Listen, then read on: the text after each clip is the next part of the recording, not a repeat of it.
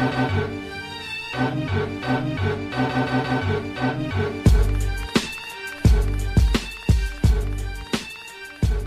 what's up, and welcome to episode 75 of Throwback Hoops. My name is Rob Clayton, and joining me as always is Woody V.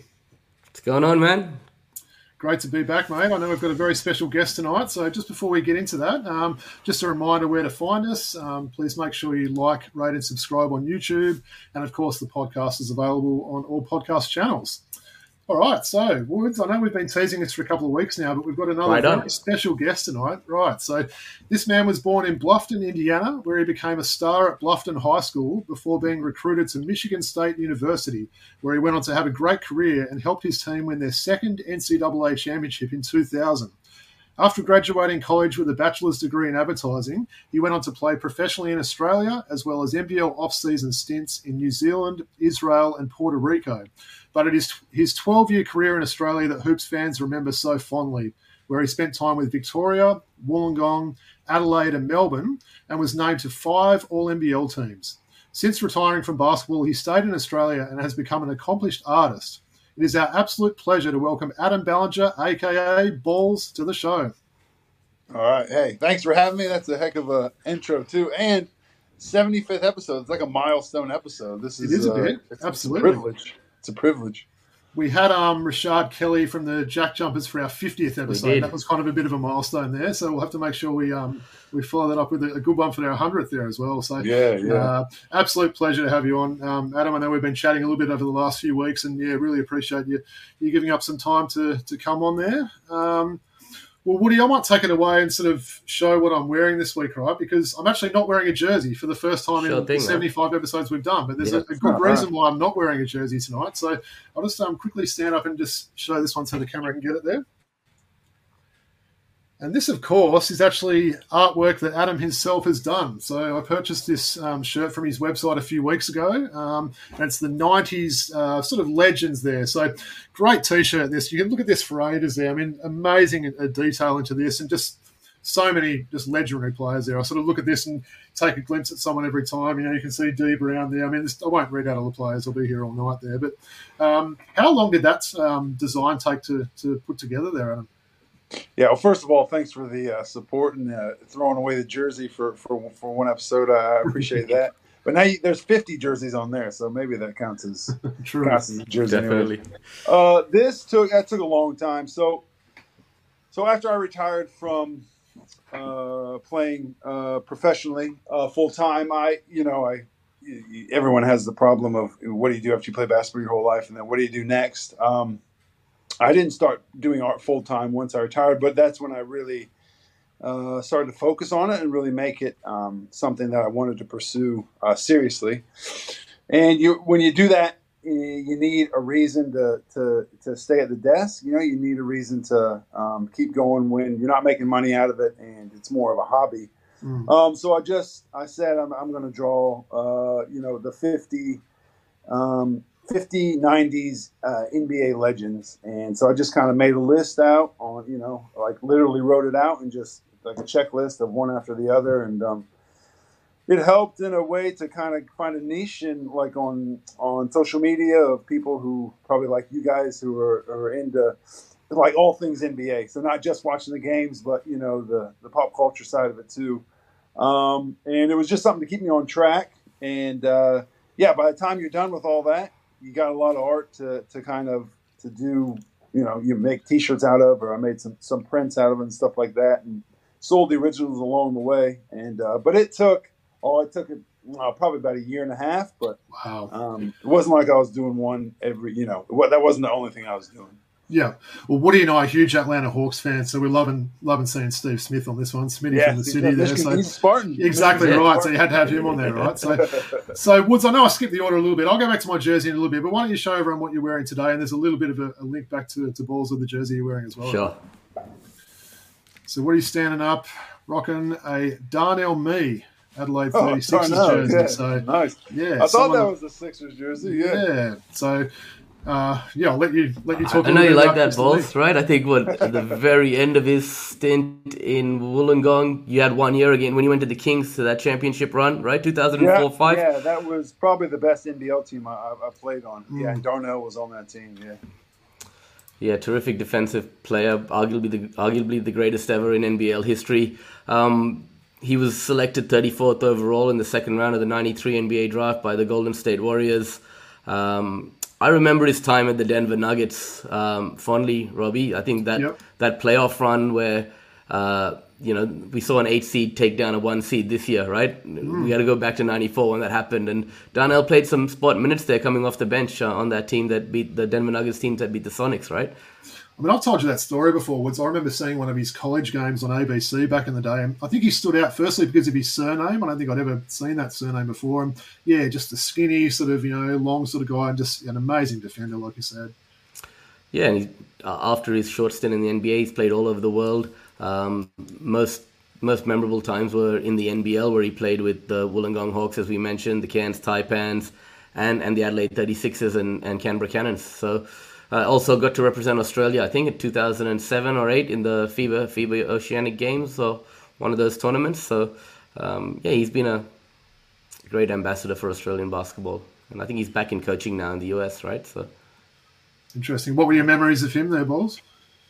Yeah, just like kind of could do it all uh, on the court. Um, just a long, like six seven, but just long and athletic. Uh, didn't say much, and um, didn't necessarily care about scoring as much as he did uh, kind of like running the game. Like he was definitely a coach out there on the court.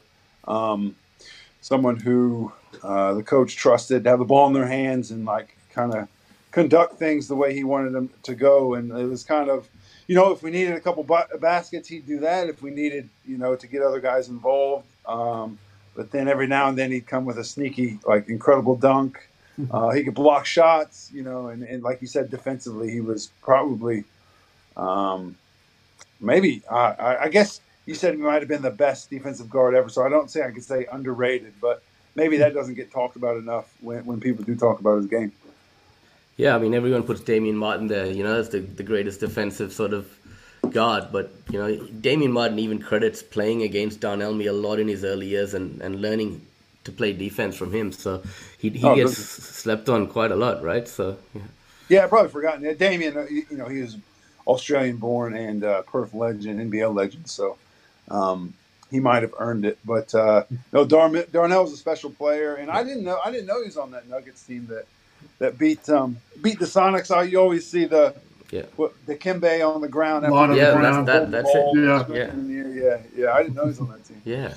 Very cool. I appreciate that one, Woods. Well, I'll just tell a quick little story about the, the jersey I'm hanging up there. Obviously, I've shown the, the t shirt I'm rocking today. So, yeah, hanging behind me is none other than a Jason Richardson yellow Golden State. Um, it's a Reebok jersey, that one. Had to check what brand it is. So, a little bit on Jay Rich there. He played 14 seasons in the NBA after getting drafted by the Warriors at pick five in the 2001 draft out of Michigan State. Um, so Jay Rich played with the Warriors, Bobcats, Suns, Magic, and Magic and 76ers. Um, accolades were, of course, an NCAA champ with the Spartans in 2000, which we'll certainly talk about later. Um, he had numerous college awards. Um, he was a two-time NBA slam dunk champ, an all-rookie first team. Um, ended his career with a scoring average of 17 points a game, so he could certainly fill it up there. Um, Richardson's now 42 years old, plays in the Big Three competition for Tri-State. Um, so certainly someone I enjoyed back there. what were your memories of, of Jay Rich all those years ago there, Adam? Yeah, just uh, first of all, just a good dude, just like a great, you know, it was important for, um, you know, the guys that were recruited were, you know, had to be really good players, but they also had to be good teammates. Uh, just a really good teammate, uh, fun guy to hang out with, but then on the court, just like a freak, you know, like you just like you look at him and you think, man, he was just like made to play basketball. Like he was probably how tall is he? He's probably listed at six six, maybe six yeah. seven. Yeah uh, huge hands. He had like like I wore size 17 shoes, but he, he did too. I was a lot taller than he did, but size 17 feet and just long and like wiry and skinny. And then, you know, the way he could jump was, um, I mean, I don't know, you know, like it seems like guys jump higher and higher now every year now. But back then, the way he could take off on two feet, you know, he won two, probably he should have won three in mm. NBA dunk contests, and uh, just you know, like to be in practice with a guy like that, like every day he's doing something that you know you haven't seen before. Um, I remember always somehow I'd always be behind him in layup lines, um, so he'd go up and do some incredible dunk, and then what was I supposed to do? Like, no, the crowd didn't want to see my one-handed power slam. So I did he ever did he ever dunk on you in practice at all? Or? Yeah, yeah, I got him a couple times too. I blocked oh, him yeah. a couple times, but he, he dunked on everybody. You know, he had, I'm sure he had games where two or three dunks on people in games. But one time I, one time I blocked his shot and he came down harder on his wrist, and uh, for a second there, we were worried it might have been broken. I thought I'm going to be in trouble here, knocking out Jay Rich for, for some games. But he he was fine. He, he's a competitor. Nice. And putting you both on the spot there. So I mentioned he was um, pick five in that 2001 draft. Do you guys remember the four players that were drafted ahead of him in that draft? 2001. 2001. No, you guys, you guys would know better. Okay, uh, El- Elton Brand and Steve Francis, maybe? Nah, so it's no. after that. I'll tell you. So Kwame Brown was that okay. year, number one. Yeah. Tyson Chandler, two. Pau Gasol, three. And Eddie Curry, four. Right. So it was definitely in that era where bigs were getting drafted a lot. Um, a few other teammates of yours were, were drafted in that year as well, their balls. So um, Z-Bo at pick 19. Um, yep. A player that I don't really remember a whole lot about, but Andre Hutson at pick 51. So yep. never played in the NBA, but had a, quite a successful career in Europe. Um, then there was also another another one that uh, went undrafted in Charlie Bell. Um, mm-hmm. Actually went on to play 376 games, which is a pretty amazing effort there. So, any any quick thoughts on any of those guys there? I mean, just all great, all all awesome like competitors, and you kind of had to be to go through uh, what the demands of playing at, at Michigan State, and um, you know, it was good times, but it was it was hard work too. But um, mm. So Charlie Bell was just like uh, he had a motor that wouldn't stop. Defensively, uh, he we always put him on the other team's best player. Uh, could rebound, one of the best rebounding guards I've ever seen, and a great shooter. He broke all of uh, Glen Rice's scoring records in uh, high school in Michigan. Um, wow. And then you know, so he got you know I'm not surprised he had such a good NBA career just because of the type of player he could be. But I mean, he wasn't I probably wasn't flashy enough to be drafted. Um, but like he was good friends with. I, I remember talking to Andrew Bogut at uh, Boomers Camp or something like that, and him and Andrew Bogut were pretty good friends. Yeah. They both played on the Bucks. Milwaukee, yeah. Uh, yeah, Dre Hutt was uh, Andre Hutson was so solid. Like he was undersized, so he's probably six six six seven. Um, but just for him to get drafted is is uh, just shows you how good he was. Never played in the NBA, but uh, he was just like I just remember like I just think he never missed any 12 foot baseline jumper he ever took. He shot like 100% on. So he just never made any mistakes. Hmm. Uh, just really, really good guy to count on. And then Z-Bo was an anomaly. I don't know. He's like six foot eight, can't jump, um, not terribly athletic or quick, but just his hands were like magnets to the ball. Like he just, he knew where to be. He could score. Once the ball was in his hands, he could just so crafty around the rim yep. and uh, just kind of relentless with his rebounding and stuff. But you know, I don't know. Like he just he could just like naturally go out there and get every rebound and score around the hoop, and you couldn't stop him. And he's playing against guys you know that are four or five inches taller than him and so much more athletic. But for him, he surprised me. His NBA career did surprise me a little bit with. Um, you know, he's pretty immature. He, he went to school for one year and came out and went to mm. the Blazers, and um, he really kind of really matured and turned into like a uh, just a good good guy, good guy for his community and everything, and just an unbelievable career. So you probably tried to get behind him in the layup line, I guess, rather than Jay Rich. yeah, I, I look did, as bad for once him. I challenged him to a dunk contest uh, during the middle of the season. You know, the doldrums of the season. I remember, and just we were, he, we were talking, you know, trash back to each other a little bit and joking around, and then I, I challenged him to a dunk contest, and uh, I beat him. I beat him. It was a unanimous decision from the team and the coaches that from our three dunks I won, although didn't help my draft status or anything. nice. All right. Well, I thought we might sort of, you know, talk a little bit about your career, Adam. Um, as Woody calls it at this point, we're going to chop it up a bit there. So, yeah, got a few things we wanted to sort of go through. So, sure. I guess we'll start off with, you know, what it was like for you growing up in, in Bluffton, Indiana, um, and who were your early influences in, in getting you into basketball?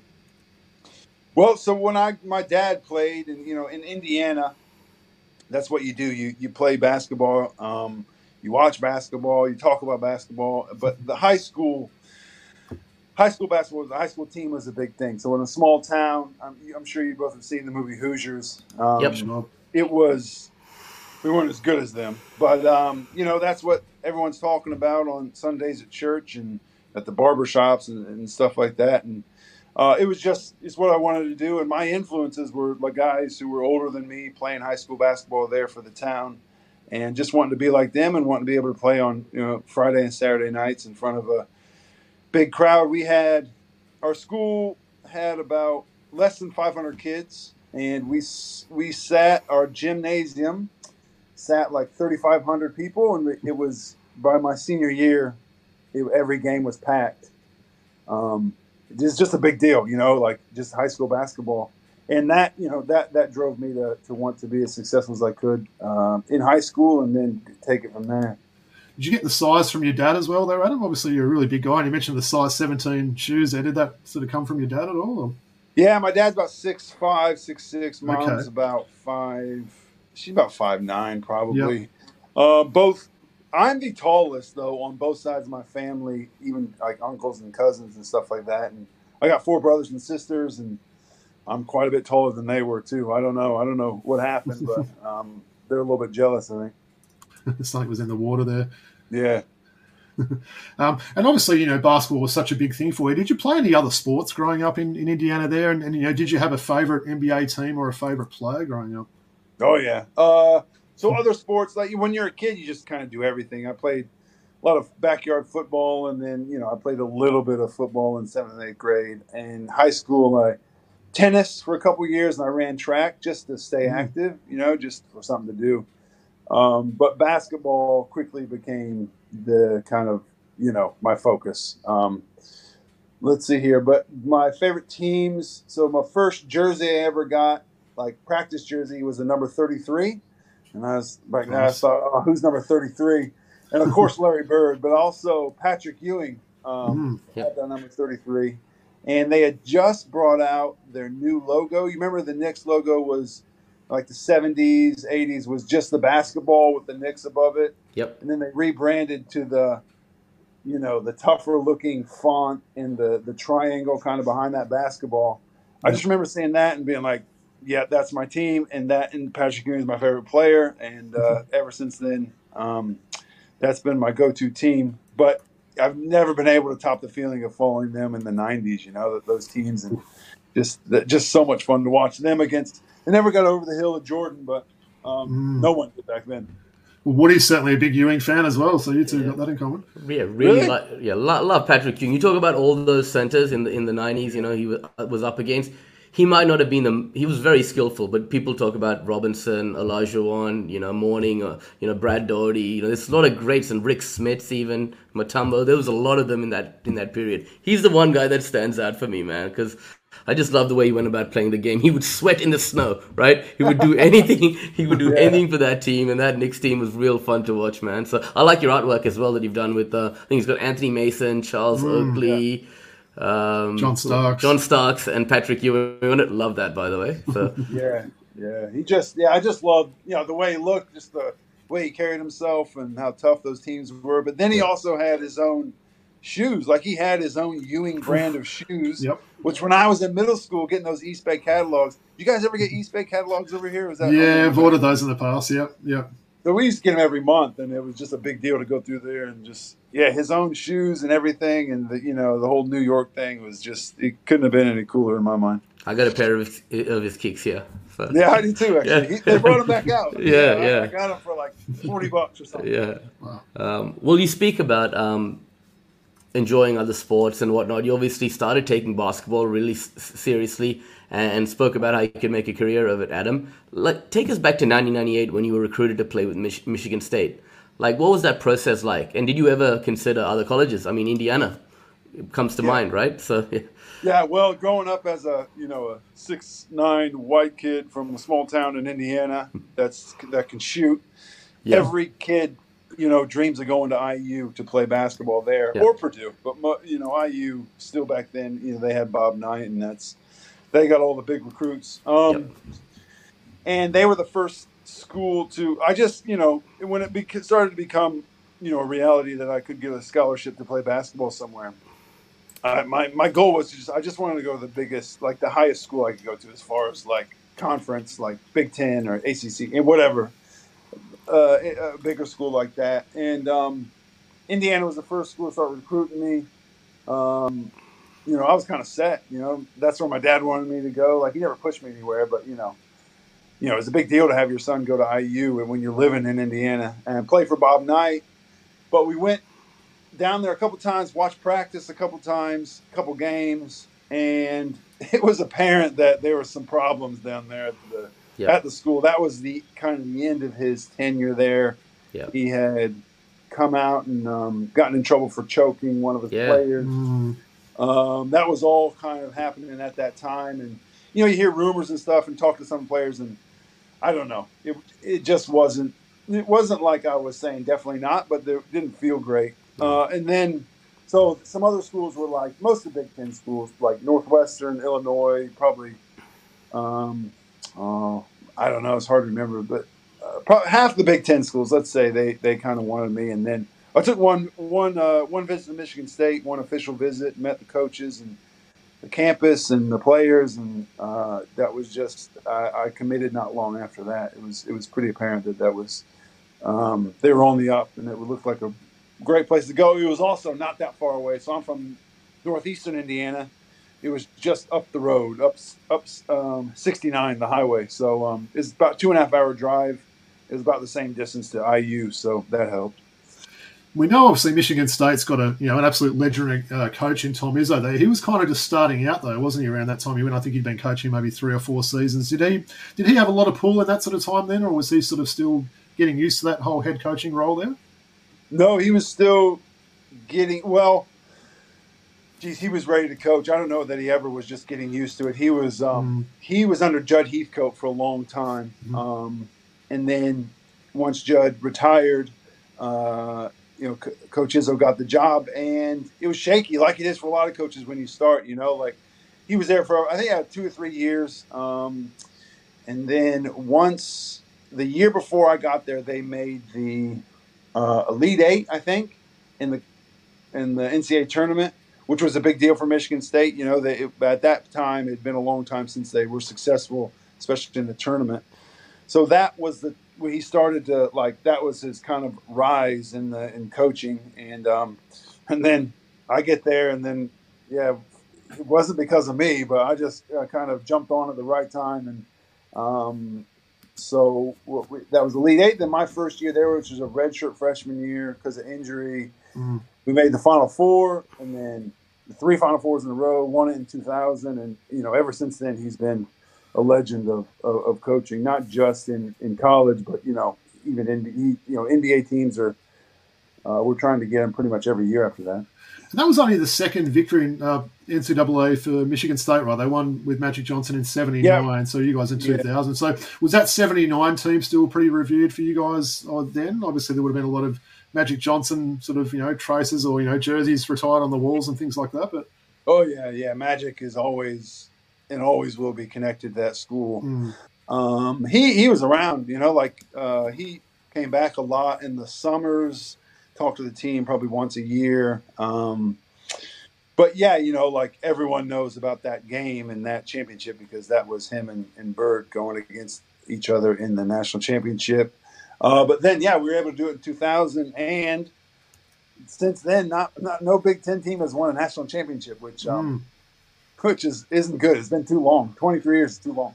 It is interesting, yeah. We look. You talked about some of those former teammates early on. There was two other guys I wanted to touch on as well. and Probably the heart and soul of that team that you know won it there in, in Mateen Cleaves, and also another guy that I know Woody and I were both big fans of in, in Mo Peterson there, Mo Pete. So, um, what are your sort of memories on those guys? I mean, I mentioned Charlie Bell uh, before. You know, he went on to play 376 games as an undrafted player. Mateen Cleaves only played maybe 150 or so games there. Um, what were your sort of you know memories going back with um, with Cleaves and Peterson? Well, his so Mateen Cleaves, his um, personality and his work ethic and his style of game fit Coach Izzo to a T. Like they were, like that was his son that he that he never actually, you know, like it was his, it wasn't really his son, but like they're cut from the same mold. Like Mateen's just a um, he's a football player in high school, quarterback. Coaches that love football players. Um, but he's just a guy like his energy never stopped. He never stopped energy wise. Never stopped talking. He he ran the team. He was tough as nails, like defensively. Um, not a great shooter, but streaky, and he could hit the big shot. Um, and you know the way that the kind of the faith Coach Izzo had in him uh, just drove him to like be one of the best, you know, college basketball players, certainly at that time, and drove his draft status up, which was deserved. Mm-hmm. Uh, he got the NBA, and I don't know. You know, I don't. You know, I didn't. I know him now, and I see him when I go back. But I think he went to Detroit. He was from Detroit or that area. Yep. I don't. I think it might have been better for him to go. You know, get out of that. You know, away from oh, the, the people who were around him at that time. But um, you know, I, I don't know. He, I, he just had an incredible college career. He was an incredible uh, leader, and just someone to watch play the game was just unbelievable. But you know, he, he wasn't a, was a scorer, so probably didn't convert as, as, well to the to the NBA. But I think to maybe going to you know so close to home was also something that maybe he could change. He, he would have changed, but I don't know. Mm. And then Morris, did you ask me about Morris? Yeah, yeah. Give us a Mo Pete story. Well, him and him and uh, Mateen were just thick as thieves, but they're both from Flint. Um, yeah. Along with Charlie Bell, right? So was Charlie, and so was another guy named Antonio Smith. Mm-hmm. So the four, they call them the Flintstones. Um, so Morris came in not highly recruited. He was like he was about six seven, chubby, um, out of shape um, and then through, you know, he was there for four years. And through those four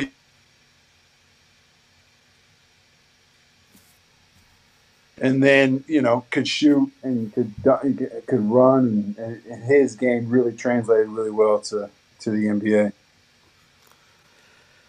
Yeah, well, you speak of the NBA, Adam. Um, I think 2003, after a, a story college career, you went undrafted before you moved on under and, and had a great career here. Um, what happened there? Was there, you know, workouts with NBA teams? Was there an opportunity there potentially for you to to go and play in the big show? Um, I think there was at one time. So I had a really good junior year. So for a long time, I was I was very much a role player, and then I had kind of a breakout season.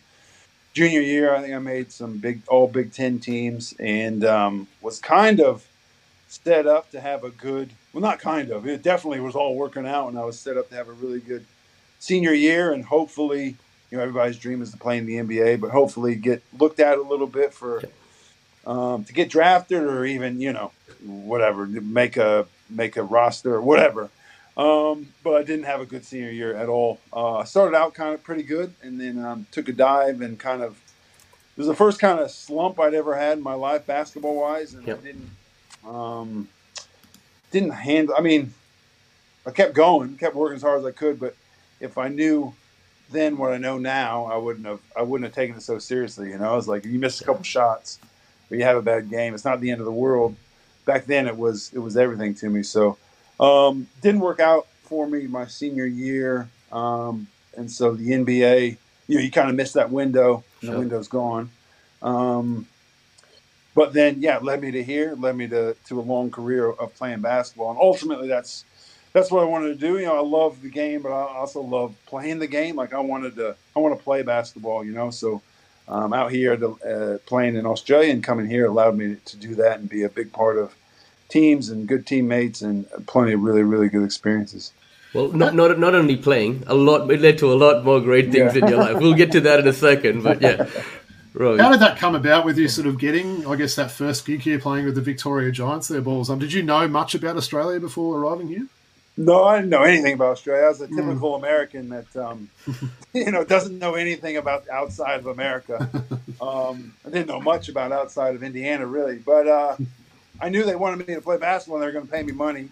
Um, but it was uh, two two guys. Remember Mike Chappell, Dave yep. Thomas. Mm-hmm. Yep. I played with them, and they were out here playing at the time. Um, they they highly recommended it. Uh, their agent helped me get out here and um, it didn't take much. Uh, there's a team out here that wants you, and I just was like, yeah, great, I'll go there. And I didn't even know. Embarrassingly enough, I did not even know where Melbourne was in Australia until a few days before I left. I thought, oh, I might as well look it up where I'm even going. But um, I was just happy to go somewhere and just uh, just play some basketball. You mentioned Dave Thomas and, and, Mike Chappell there. They were both, I think, with the Canberra Cannons, I think from memory, weren't they, for a year before? Um, really remember Dave Thomas fondly there. He, he was a great player there, had some really good times for, for Melbourne there. What were those two guys like? No, uh, two good guys again, but um, Mike was a shooter. He's a scorer. He played for two years at Duke. I think he started as a mm. freshman, then transferred to Michigan State. Um, just like six eight, six six foot nine, uh, shooter. Uh, and DT was another guy. I would say he's kind of Darnell Mee like. Yep. Um, Not as athletic. Yeah.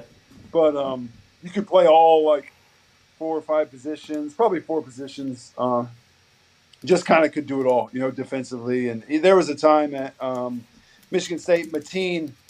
Um, he, he got an injury, foot, he's hurt his foot or something like that. He was out for like ten games, and DT actually stepped in and played point guard uh, for us on that.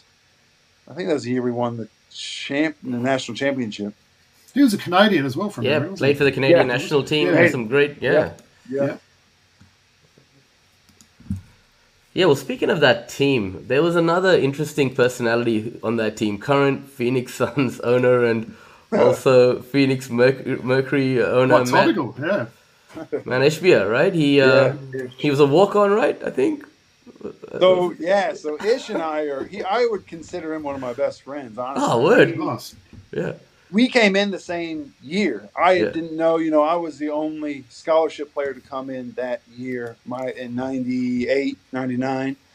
I met him the first day of school. Um, and you know, he said, you know, he introduces himself. He said, "I'm, I'm walking onto the team," um, and we've been friends ever since. Uh, just a really unique guy, obviously. But um, you know, mostly walk-ons don't usually last very long, probably yep. one or two years. Um, but he really, he was kind, of, he was different. Like he, he ingratiated himself onto the team uh, pretty quickly, and it was pretty clear that he wasn't just a guy who was there to just um, make up the numbers. You know, he competed. Yep. He, he, he his mind, like he knew all the plays, he knew all the plays, he knew all the teams we played against plays. He knew he just he was just he's a smart he's a smart guy and just a uh, just a just another good guy to hang out with and um, yeah we got a lot of memories. So we went to school together for five years. Um, a lot of house parties and eating yeah. pizza late at night together and been through a lot. But then, yeah, you know, and then he went to work for his dad afterwards, and then he's he's certainly made a name for himself. You still in touch? Yeah, I saw. We talked quite a bit. Um, I don't bother him a whole lot. He's he's got a lot on his plate. but whenever we go home, uh, we just uh, we just went up and saw him. My family went up to, to see him and his family uh, for a night there when we were home about two months ago. Um, yeah, he makes time, man. He makes time for for the people that were in his life before he uh, became multi multi billionaire. so is he going to reach out to you for any you know coaching tips as well for that that Phoenix Suns role now? Or? No, he didn't ask me. Yeah, he didn't ask me whether he should get KD or uh, or fire Monty or anything like that. You know, I don't know if that was his decision, but mm. um, I told him the KD trade was was a good was a good move, and he appreciated that. I think. yeah. nice. Well, Adam, you did mention earlier that like you know you were typical American. You thought there was kangaroos in Australia. You didn't know where Melbourne was. All that, right? Yeah. I mean, you've joined a long list of Americans that have come here to Australia and they've never gone home, right? You yeah. know, after being born in Indiana the last thing you expected was to end up here, have kids, you know, get married to an Australian, settle down here. How does it feel to call this place home? And going back to the States, you do that quite often, obviously, from what you've just mentioned as well, right? To, to visit family and whatnot. Yeah, I wish I wish there was more often because of COVID and stuff. It was yeah. it was about five years as, since we went back as a family. Sure. Um, yeah but yeah, I mean, it's like you know, growing up in Indiana, and like, I never thought in a million years I'd live somewhere else other than other than that. Um, but you know, you go where life takes you, and then I was lucky enough to come out here and play. And then a couple months after being out here, I met uh, my wife Bianca, and we we've been together ever since. Uh, we met this, the night we met. We we haven't you know we haven't left each other's side. So. Um, yeah, that's just I don't know. You know, you just it just happens. Yeah, I didn't plan that, and she didn't either. But uh, you know, I'm from a small town about ten thousand in Indiana, and she's from Swan Hill, which is a small town of about ten thousand in Country Victoria. So yep. a lot of similarities, even though we grew up a long way away from each other. But it's a good, great place to live. Like you don't, it's not, you know, it's you grow up thinking America is the best at everything, and then you you kind of travel a little bit and widen your horizons, and you realize, uh, I don't know, Australia, Australians, we got it pretty good.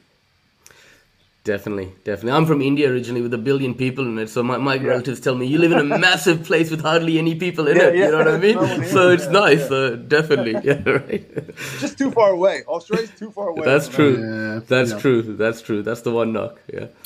Well, I wanted to sort of um, talk a little bit about what you're doing now, Adam. Obviously, we mentioned at the start of the show, um, you know, since retiring, you've you know turned a hobby into a, a bit of a business there with your artwork. There, um, talk to us a little bit about that. I believe, um, if I'm not mistaken, your your mother was an, was an art teacher going back in the day. Yeah, there, mom so. was an art teacher, and she's just kind of like endlessly creative. Like she's just, mm.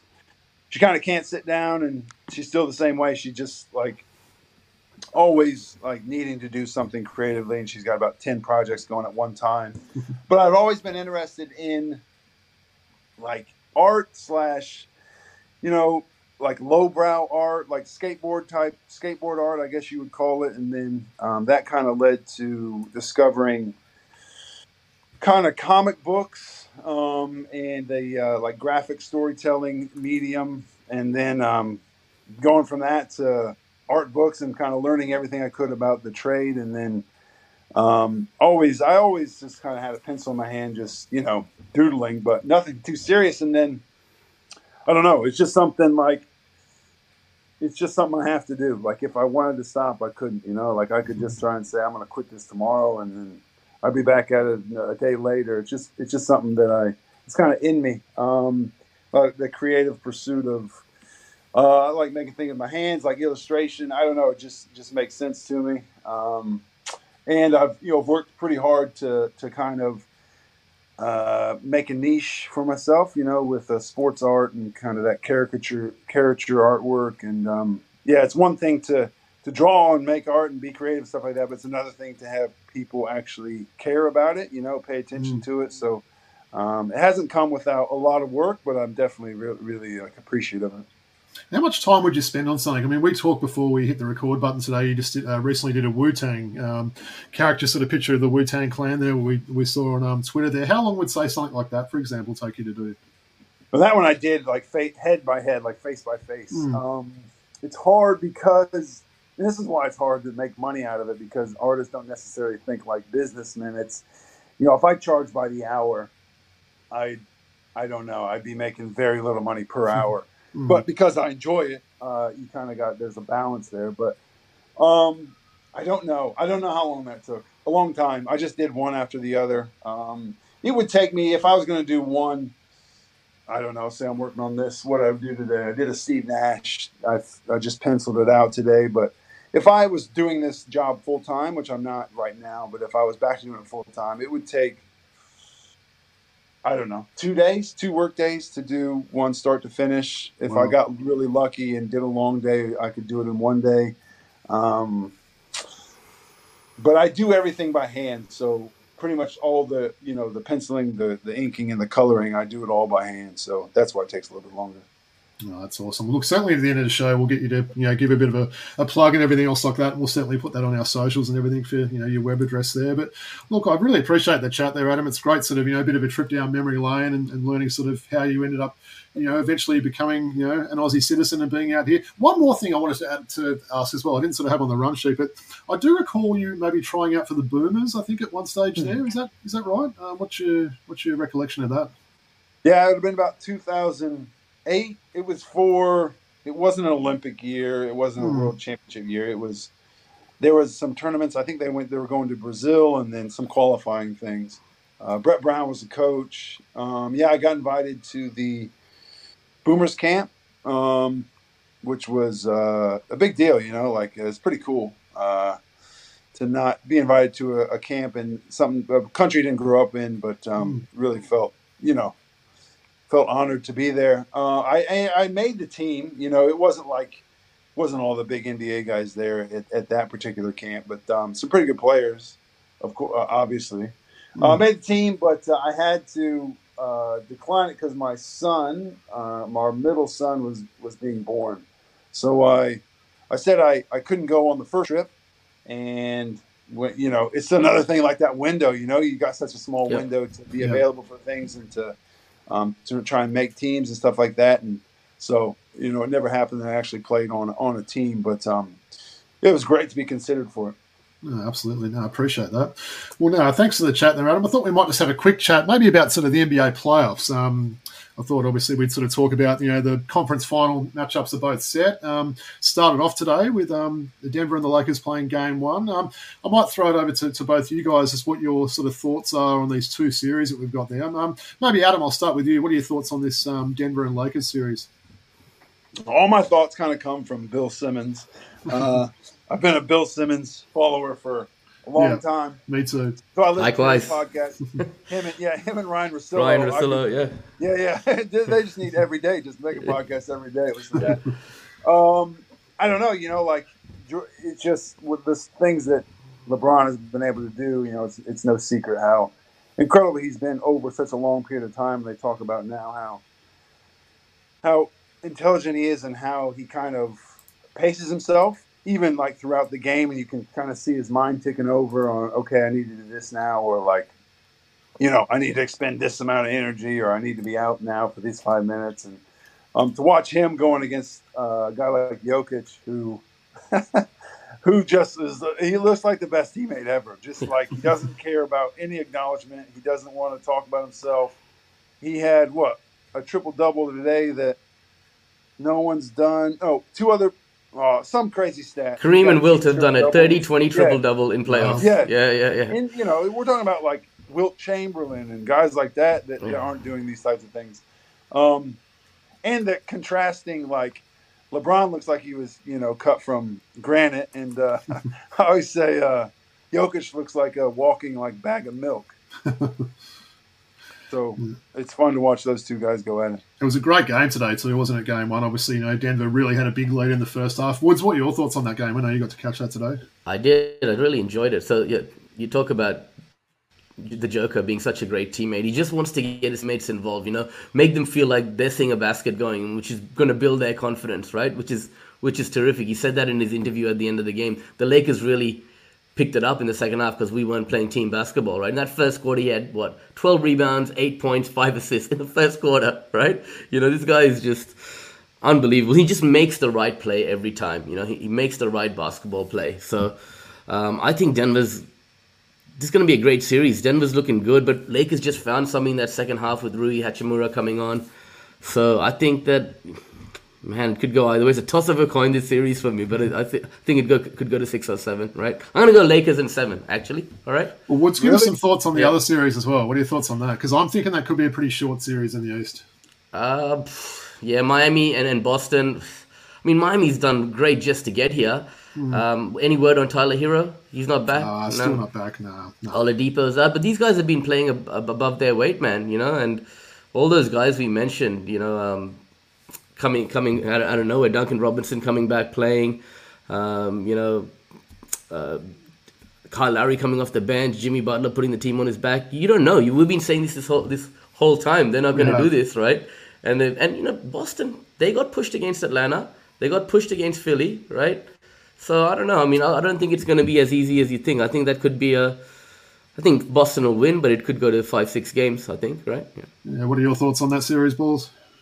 Well, I mean, I don't. I I, counted. I thought my, the Heat had no chance against the Bucks. Then I thought, oh, the Knicks. Yes, we got the Heat. We're we're gonna. Yep. They were clearly the better team. They, they looked like clearly the better team in both series. Mm-hmm. So my son is a Heat fan. He, yep. he, he's same thing. He discovered the logo when he was really young, and he's been a crazy Heat fan ever since. So we watch Heat games whenever he can. And what Jimmy Butler did against the Bucks in those last two games was I mean, he was. They were down six in the fourth, and he was telling Jrue Holiday, one of the best defenders in the NBA, like you can't handle me, like you can't guard me, like. And they're still down six, and he's yelling it in his face, and he they still came through and came back. Like he was right. He couldn't guard him. Um, I don't know. I just I love watching Jimmy Butler and the Heat, the zombie Heat. But Mm. I think you know, I- if I was going to bet money on it, I would say the Celtics.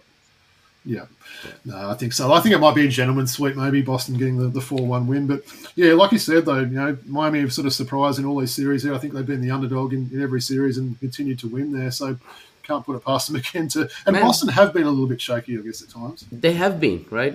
Honestly, Miami, even if they end up losing this series, they've they just get a few other pieces around there next mm. year. You know, They- they've made so much noise with a limited roster.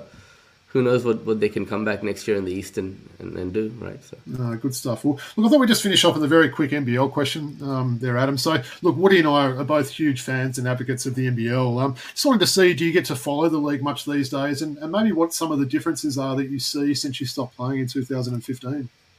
Yeah, so I definitely follow. So I work for Melbourne United. So I work. Sure. Um, I'm a community coach for them. I've taken over uh, Waza's job. The, Uh, yeah. uh, you know, Warwick, Giddy, and Yeah. um, so I'm around it a lot more in these last couple of years than I, I ever was after I had retired. Um, and it's pretty amazing to see the amount of work, especially with United. I can't speak for other teams, but the amount of work that goes on behind the scenes when when you're playing, you think it's just all about the team, team, team, and when you're in the front office, which I'm around, I mean, I wouldn't call, tell my, call myself a front office person, but you just see how much goes on behind the scenes too, and like how both kind of need to be in sync for these for teams to win championships. Um, but yeah, you know, like so, uh, I definitely want United to win every single game. Uh, but they're, uh, you know, it's just it's good basketball. Like, know, I coach um, some a rep team, and I just I just tell them like you, you should be watching the NBL. You should be watching games, full games, not just don't look on the highlights. Don't not don't watch on TikTok. Watch these NBL games. Watch how these players move, how they play, the, the skill that they have, and uh, you know, just watch. You know, like how are these baskets being scored? Like you know, team movement and stuff like that. Guys move out the ball. I just think you know it's the quality of the games has gotten so much better, and um, you know it's just it it's it's going up and up. There are ten teams now, and there'll probably be more here the next couple of years. And it's just the, the the rise of the NBL over the past few years has been really cool to to, to see and kind of be a part of. Do you miss the 48 minute era or you, you cool with the 40 minute stuff? Yeah, I like 48 minute area because you can score you score more points. Yeah. um, play more games. Um, I don't know. I, I, I think it probably was I I don't know. Was it a good idea? I, I don't. I, I guess they wanted to be more in line with FIBA, but then even now, I think there's you know the NBL has really really close ties to the to the NBA. Mm. So, I mean, I liked 48 minutes better because you get a chance to score more points um, and play play more. But um, I don't know that it is made. You know, I couldn't say if. I mean, do you think it's made much difference as far as the the games or like even the the league being seen a different way? I just think that I'm a stickler for history, right? Statistics Yeah. and things that have Yeah. happened before. Mm. You know, all the records that have been set by your Andrew Gazes, you know, scoring records, Don Elme's steals records and stuff, you know, that he's done in a game over over 48 minutes. How are you going to do it in 40 minutes? It's, a lot, it's not fair, right? Because those Yeah. records are not going to ever be broken. You've done the 48 minute era for so long.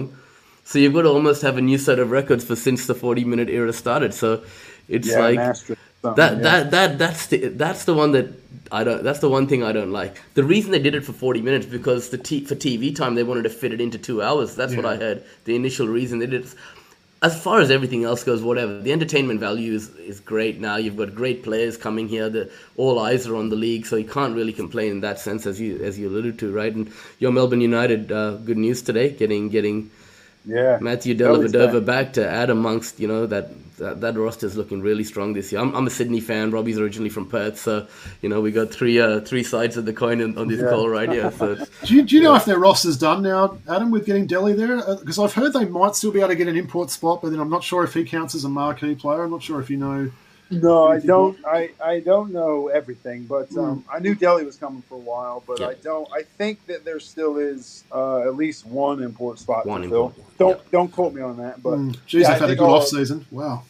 yeah, all our locals are filled, and then yeah, they're working on an import, which is always it's always a risky thing. Like you know, you do they do all that recruiting and all that uh, video watching and stuff. And it's like you never know what you're going to get until they until they show up. No, good. call. Armoni Brooks' name's been thrown out there by Olgun. Yeah, you know, Olgun usually knows what he's talking about, yeah, right? he's So- normally onto something, isn't he? Yeah. Yeah. All right, good stuff. Well, no, I really appreciate the, the chat today, Adam. We'll just go to a quick outro. Um, so, look, just wanted to you know mention as I said at the start of the show, um, please make sure you like, rate, and subscribe on YouTube or wherever you listen to your podcasts. Um, also, just a reminder where we can be found. Um, we're on Twitter at Throwbacks Hoops. We're on Instagram at throwback.hoops. And, of course, our email address, throwbackhoopspodcast at gmail.com. Um, Woods, you want to give your shout outs? Look, I mean, I know you guys have been sending in a lot of questions. We've had quite a few guests on lately. We're sorry. Keep sending in the questions. Robbie and I'll put a, an episode aside just to answer those in, in a mailbag episode. Thanks to everyone for their support and uh, jumping on Patreon, Patreon and, and subscribing to us. Uh, can't thank you enough. Yeah. Good stuff. And Adam, we'll finish with you, mate. So, look, where can people follow you? Where can people go on and, and, and purchase things from your website? Give us give us a few plugs there. Yeah, I wish. Uh, uh, that's another thing I need. I need like a business manager or something to, to get better at. So I'm, I'm only on Twitter. That's the only place that I really kind of put my heart out. Um, so you can just if you go on Twitter, you just just search Adam Ballinger art, and uh, I'll, I'll come up. Uh, and then through that, you can find the link to uh, just a T-shirt site right now. Um, like I said, like I gotta I gotta get put some work in on the. That's the stuff that's not as fun though. I don't like doing that. I like I like the making the art and then promoting it isn't quite as fun. But yeah, if you just get on Twitter and then you got questions or you know anything, uh, just just DM me. I'm, I'm pretty active on that. Good stuff. Yeah, certainly enjoy all the, the content that pops up on Twitter, the, all the you know various sort of pictures and everything else like that. It's always fun to see those. And you know, you met my daughter before the show, Adam. I'm always showing her. She's just blown away with you with your drawing there. It's an amazing talent you've got there, obviously, to go with being such a such a great basketball player. Well, yeah, look, just really wanted to, to thank you for, for joining us today. Um, it's been an absolute pleasure catching up with you. Um, Woods, you got any any final words for the day? He's a great basketball player, great artist, but more more importantly, he's a great guy. Adam, we really appreciate your company today, brother. You know. Kind words, man. I'm coming back on anytime I want to feel better about myself. Man, I appreciate it. Ah, good stuff. All right, we just wanted to really thank everyone for tuning in. Um, we'll be back next week, and peace out from the Throwback Hoops crew. Peace.